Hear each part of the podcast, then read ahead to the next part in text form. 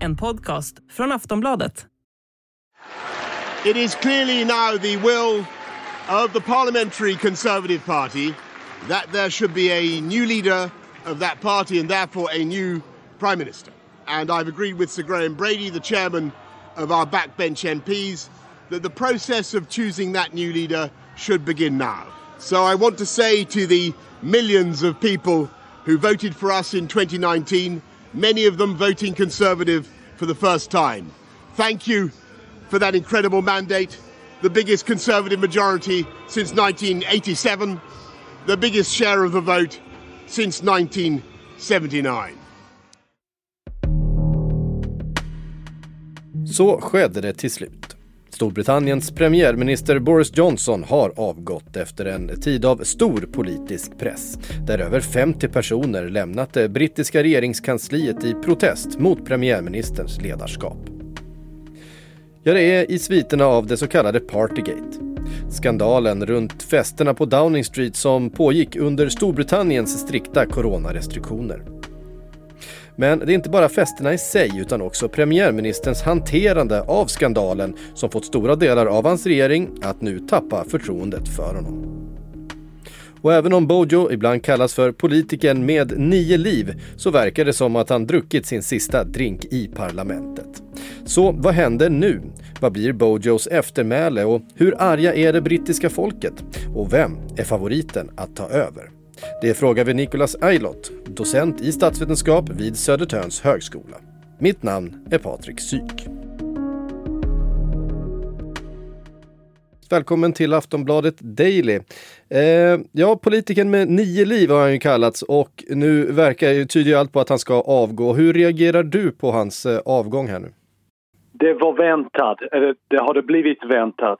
Eh, det har varit en uh, turbulent period i brittisk politik men den senaste veckan har blivit uh, mer turbulent än någonting annat. Um, det började se väldigt skakigt för, för Boris Johnson när två tungviktare från regeringen avgick tidigare i veckan. Och sedan dess har det blivit en, en lavinartad process där minister efter minister, inklusive några högt upp i regeringen motsvarande till statsråd, men också väldigt många juniora figurer har hoppat av i protest mot Johnsons ledarskap. Så det, det, det har det blivit en tidsfråga och uh, det verkar som om um, den här tiden har kommit nu. Mm. Ja, det är över 50 personer alltså som har lämnat regeringen i protest. Eh, vad har varit deras motiv eh, för att lämna? Alltså den droppen, så att säga, den, den sista, sista bevisen som de behövde var den senaste, senaste skandalen som har omfattat Eh, Boris Johnsons regering. Eh, det är i sig en, en ganska obehaglig skandal, skandal men en, en politiskt hanterbar skandal kan man tycka. Det handlade om en, en juniorfigur eh, i, i, i, regeringen som uh, hade uh, druckit sig full och betett sig på ett väldigt dåligt sätt på ett uh, privat uh, mottagande, en, uh, en partimottagande. Eh, han avgick, eh, men det som skapade problemet för regeringen efteråt var frågan om hur mycket premiärministern själv hade vetat om den här personens historia och hans benägenhet att agera som han gjorde. Och, och det, det, det väsentliga problemet, den väsentliga uh, um, svagheten för regeringen som så många gånger tidigare har varit att den första ursprungliga förklaringen som har kommit ut till massmedien visar sig efter ett par dagar att inte vara korrekt. Så det är den här oförmågan att, att, att kommunicera på ett ärligt och rakt sätt med äh, omvärlden som har bevittnats bara för många gånger. Och, och, och, det var som sagt droppen den här gången för många i regeringen och i resten av äh, den konservativa parlamentsgruppen. Och det innebär att förtroendet för, för Boris Johnsons ledarskap bara, bara försvann över en natt egentligen. Eh, och det här är ju inte första gången som Boris Johnson har blivit så kallat avslöjad med att eh, ljuga. Hur har han kunnat klamra sig fast så här länge genom så många skandaler? Väldigt bra fråga att ställa. Um, han har en förmåga att, uh, att hamna i, i väldigt knepiga situationer på något sätt förhandla sig ur dem igen.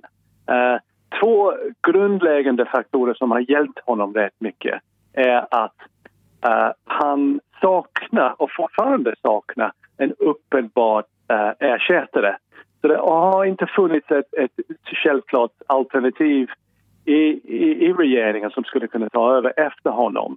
Um, och det finns många olika åsikter i partiet om, om vilken inriktning det borde ta. Så, så um, det är klart att det blir en, en, en, en ganska uh, hetsig process för att ersätta honom nu och för att undvika en sådan konfliktfylld process har partiet många gånger bestämt sig att nej, vi, vi, vi håller med oss med det som vi har. Så det är en faktor. Den andra faktorn är att Johnson har faktiskt haft ett par väldigt stora politiska framgångar.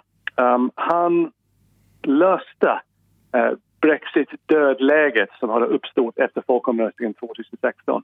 Och, och, under ett tag var det väldigt svårt att se hur Storbritannien skulle ta sig ur den konstitutionella krisen som uppstod efter eh, det här folkomröstningsbeslutet. Och Johnson hittade en lösning. Uh, inte en lösning som, som är populär hos många, men det var en lösning ändå, den här konstitutionella, konstitutionella krisen Eh, blev löst. Och sen eh, i samma process egentligen vann han en stor seger för partiet i valet 2019. Och det, de är framgångar som, som är inte bortglömda så lätt. Så, så den, här, den här kombinationen av en, en, en ganska kraftig politisk, politisk rikta uh, eh, med bristen av några uppenbara alternativ har båda två bidragit till att han har, han har klarat sig så många gånger i, i, i personliga knäppiga politiska situationer. Eh, om vi då tittar tillbaka på hans eh, regeringstid nu sen 2019, vad blir den sammantagna bilden av Boris Johnsons tid som premiärminister? Mest skulle jag säga blir det två saker. Den ena var, eh, eller, eller, eller tre saker. Den, den ena var lösningen till Brexit. Um, Storbritannien har hamnat i en väldigt prekär situation där uh, en folkomröstningsresultat har det skapat ett, ett, ett, ett, ett, ett, ett krav, ett, en, en, uh, en förpliktelse på den uh, politiska klassen att genomföra Brexit. Uh, men den sittande parlamentet kunde inte komma överens om hur Brexit skulle genomföras, vilken form det skulle ta. Den här dödläget har skapat en väldigt, väldigt farlig situation i, i brittisk politik, enligt min åsikt. Um, Johnson uh, kom in uh, utan att förklara hur han skulle lösa det här dödläget. Men han hittade en, en lösning som har skapat många problem efteråt, men det var en lösning och den här konstitutionella krisen uh, kunde, kunde gå förbi i, i, historien. Sen vann han den här, den här, den här valet. Um, men sen annars blir Johnson eh, uh, ihågkommit för eh, det politiska kaoset som har uppstått under en relativt kort period egentligen. Från, från i höstas med en helt onödvändig skandal kring en, uh, ett medlem i den konservativa parlamentsgruppen som hade anklagats för korruption uh, och som premiärministern blev övertalad att försöka rädda. Och, och uh, kaoset har inte riktigt försvunnit sedan den här episoden. Uh, och uh, det blir säkert många, framför allt i det konservativa partiet men också i, i resten av landet som hoppas att den här kaotiska perioden håller nu på att ta slut och vi kan hamna på en lite mer stabil, vanlig politisk plan. Aftonbladet Daily är strax tillbaka.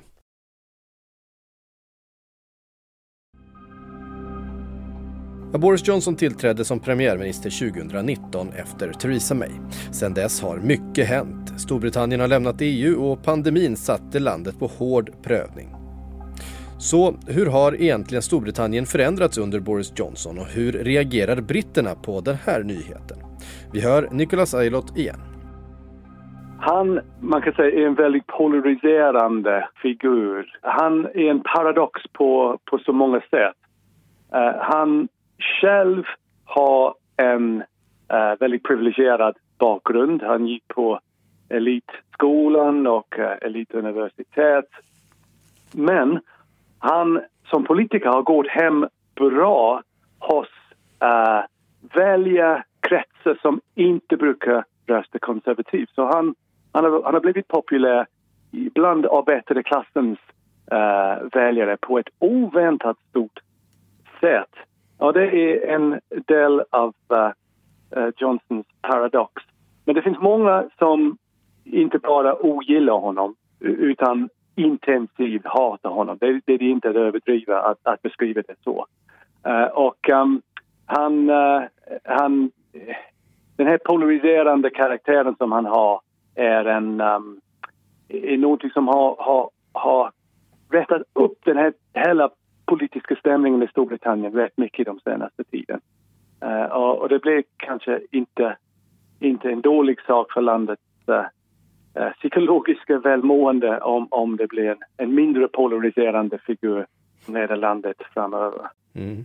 Om vi tittar framåt då, vad tror vi händer nu? Vem tar över och så vidare? Det finns en intressant fråga som måste avgöras rätt snart. Och den här frågan handlar om huruvida Johnson kan fortsätta som övergångspremiärminister. Uh, eh, enligt rapporterna är det uh, hans avsikt att han ska avgå som partiledare men medan partiet väljer en ny ledare som tar över en, eh, som, som premiärminister då fortsätter han som övergångspremiärminister. Det tycker jag är inte otänkbart men problematiskt för att det finns så många lediga platser i regeringen nu eh, att det är svårt att se hur regeringen kan fungera även på ett väldigt enkelt funktionellt sätt um, när det finns så många uh, tomma stolar i regeringen. Någon måste ha auktoriteten att, att välja folk att, att fylla de här positionerna. Um, så, så jag vet inte precis hur, hur allt kommer att landa just på den här specifika frågan om han kan fortsätta som uh, premiärminister i ett övergångsregering. Um, men sen förstås den nästa stora uh, frågan blir vem tar över? Uh, och det är någonting som kommer att fascinera landet under de kommande veckorna skulle jag tro. Det finns ingen uppenbar kandidat här och nu? Nej, exakt. Det är lite det som jag var inne på tidigare som mm. har, har, har hjälpt Johnson tidigare. Eh, men det finns tänkbara eh, ersättare i alla fall. Eh, fram till nyligen var finansministern Rishi Sunak favoriten. Hans aktier av lite olika skäl har, har, har minskat i, i värde um, på sistone. Men han är definitivt en möjlighet. Liz Truss, utrikesministern som har haft tur nog att vara utomlands under, under den här veckan. Hon är populär i, hos vissa uh, kretsar i hennes parti, så hon är en möjlighet. Men det finns olika, olika kandidater som, som skulle kunna ta över och um, situationen kommer att klarna relativt fort kring det, tror jag, när enskilda konservativa parlamentsledamöter börjar uh, konstatera vilken kandidat de kan tänka sig att ställa bakom. Så relativt snart kommer vi att få en, en tydligare bild över vem tillhör de mest sannolika kandidater att ersätta Johnson som partiledare och så småningom premiärminister. Eh, tusen tack Nicolas för att du var med i Aftonbladet Daily idag. Varsågod. Ja. Varsågod. Intervjuad i programmet var Nicholas Eilott, docent i statsvetenskap vid Södertörns högskola. Mitt namn är Patrik Syk och det här var ett extrainsatt avsnitt av Aftonbladet Daily. På återhörande.